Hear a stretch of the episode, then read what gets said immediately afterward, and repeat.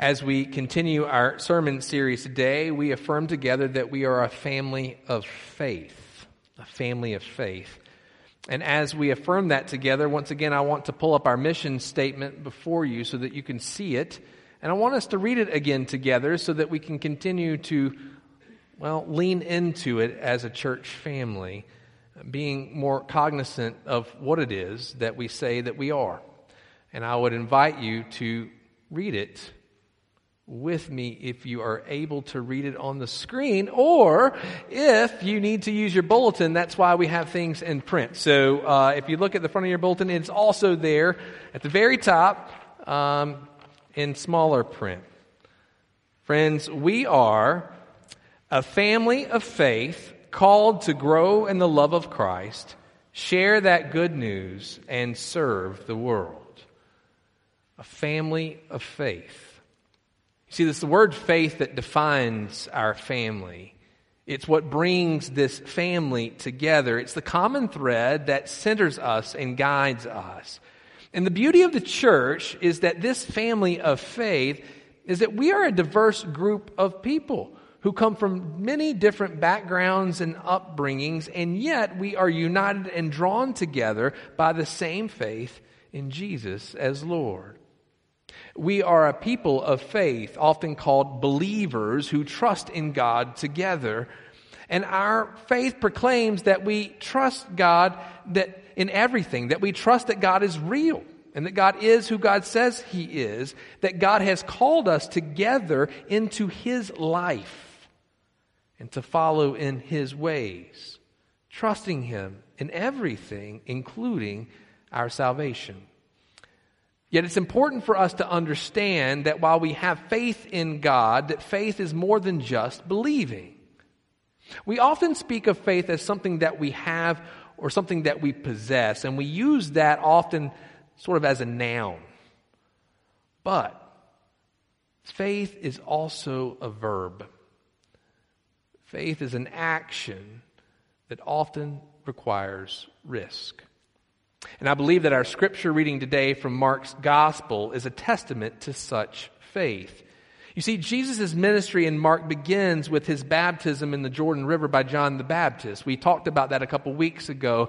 And after his baptism, the Spirit of God leads him into the wilderness for 40 days to be tempted by Satan.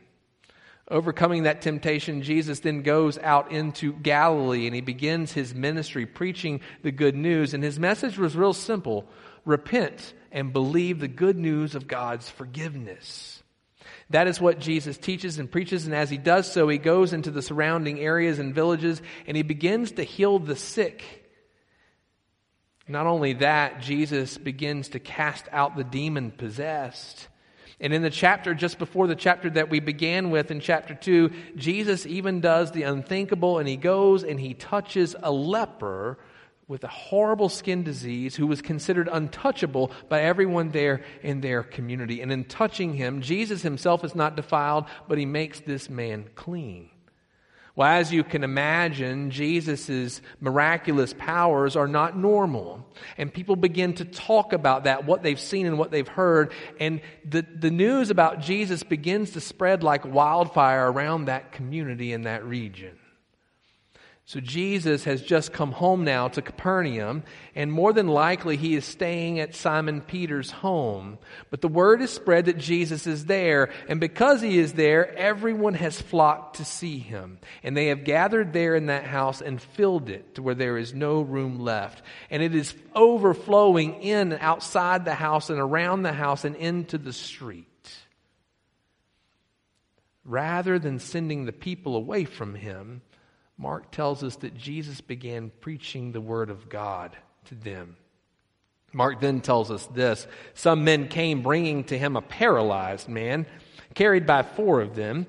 Since they could not get him to Jesus because of the crowd, they made an opening in the roof above Jesus by digging through it and then lowered the mat the man was lying on. When Jesus saw their faith, he said to the paralyzed man, Son, your sins are forgiven. Now, this is an interesting situation because while many had gathered to see Jesus for themselves, there were some who actually had no chance or ability to do so, just like this paralytic. Many who gathered at the house to see Jesus would have passed by this man who was sitting on the street. They would have known this man day in and day out if they had lived in Capernaum because he would have been a beggar who would have been dependent on the generosity of others to care for him because he could not care for himself. But truth be told, this man would have benefited more than most of those who had gone to see Jesus at that house on that particular day. And while there were many who ignored his situation, and who passed him by on their way to seek Jesus for themselves, there happened to be at least four men who acknowledged his presence, acknowledged his situation, and they were determined to do something about it. Caring for his well being, they carried him to the house so that he could meet Jesus face to face. However, carrying this man on a mat through the front door wasn't going to happen because people were pushing and shoving to hold their place in line to see Jesus. Yet the enormity of the crowds didn't scare them away. The complexity of how they would get them in the house didn't alter their decision to give up. And the inability to do things in a traditional way didn't stifle their willingness to persevere. You see, their faith in Jesus' ability to heal him is what drove them to this radical plan of action. And honestly, I have to tell you, this was quite risky. You see, in our day and age, we often talk about the word liability an awful lot because we recognize that if something takes risk, that there's a liability involved in that. There's a consequence, the possibility that someone might get hurt or something might go wrong. As we read this story again, think about that for a moment. Talk about liability. These men were climbing up on top of a roof with a paralyzed man on a roof. And it's quite possible that they could have dropped him to his death or they could have fallen off themselves and gotten seriously hurt. Not only that, they tore the thatch of the roof open, which would have been fairly easily to do, but the problem is they were destroying the roof of the home owner, and in doing so, part of that roof would have fallen in on the crowd who had assembled there with Jesus. And to top it off, to top it off, they interrupted Jesus while he was preaching his message to them, causing a commotion by lowering this paralyzed man on his mat before the Lord. You would think, in doing so, Jesus would have scolded them for their foolishness. But he doesn't. And he doesn't give them a lesson on hospitality, nor ask them to pay the homeowner for the damages that they've caused.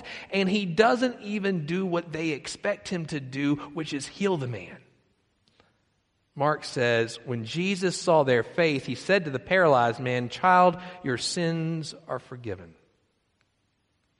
He commends their faith, not the faith of the paralyzed man, and he takes action himself.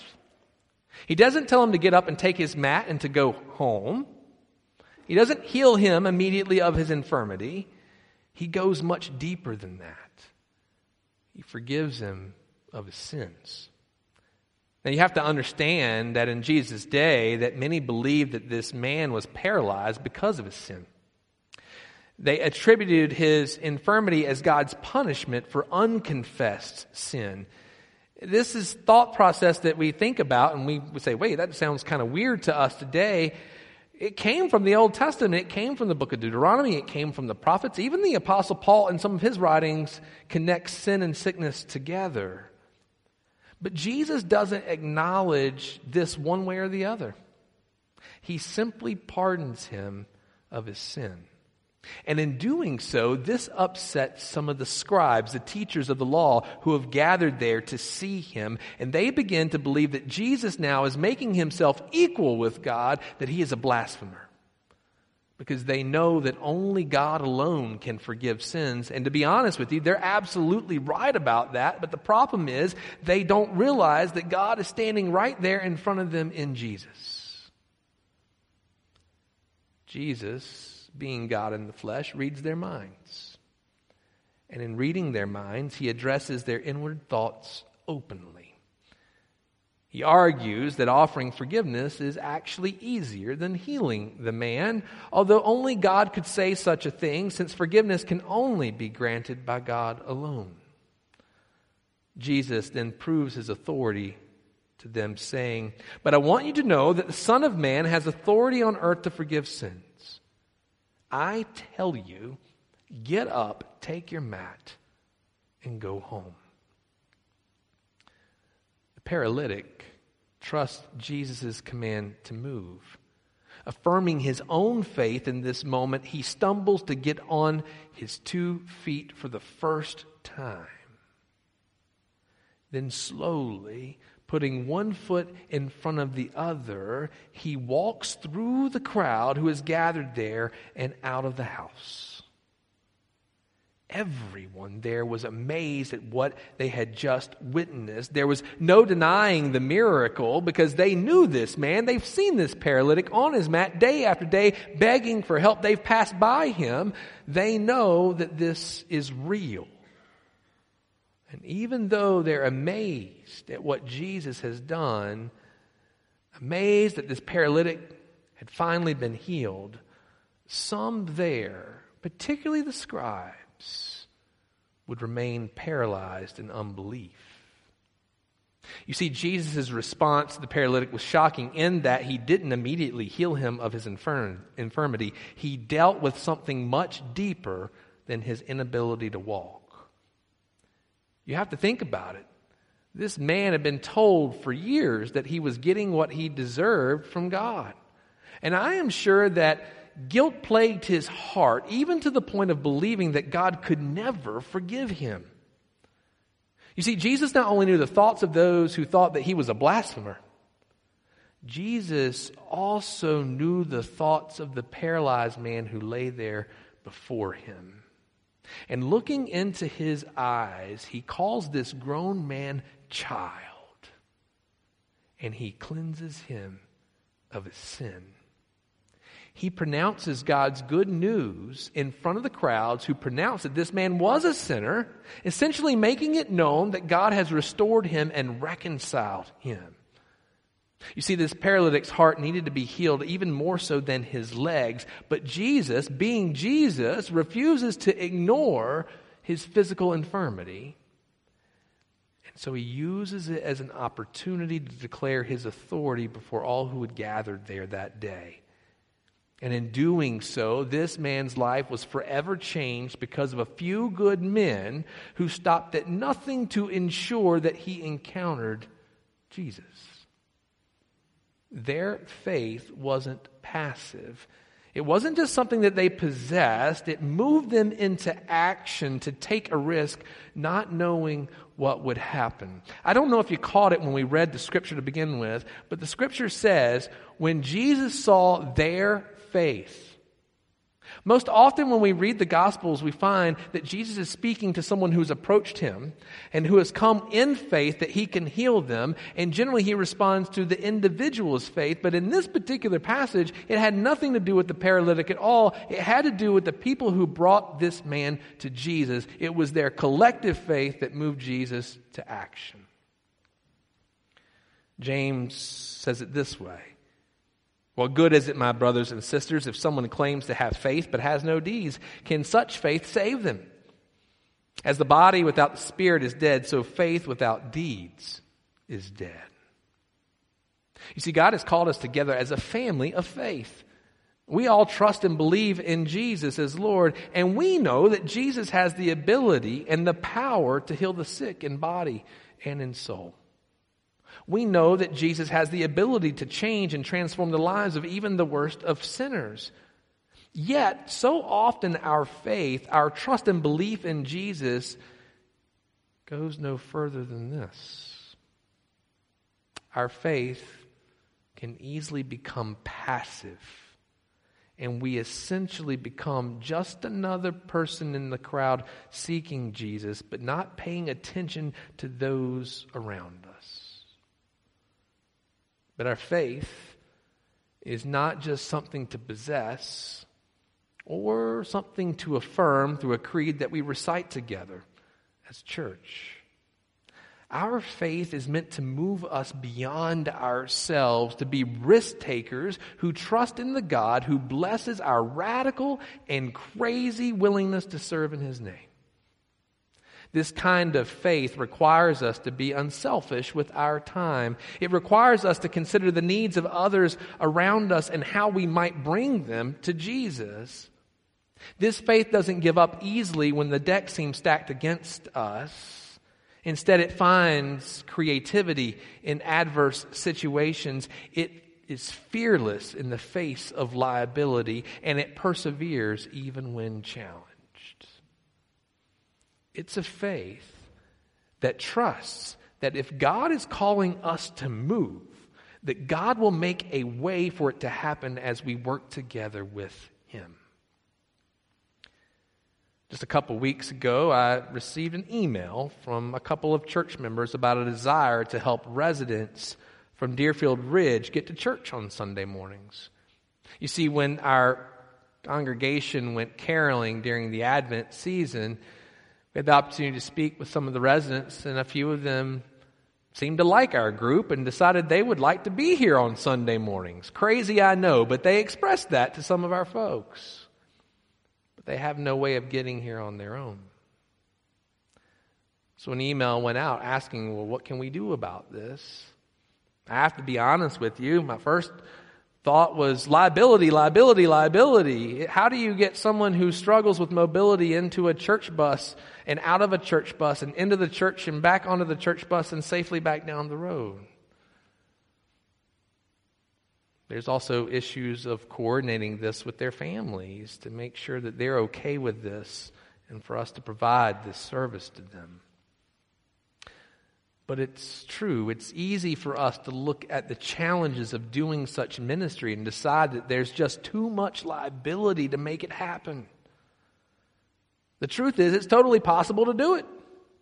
We have the means. We have a vehicle. We are just down the road, not even a mile. We just need volunteers who are committed to help making it happen. People who are willing to take that risk.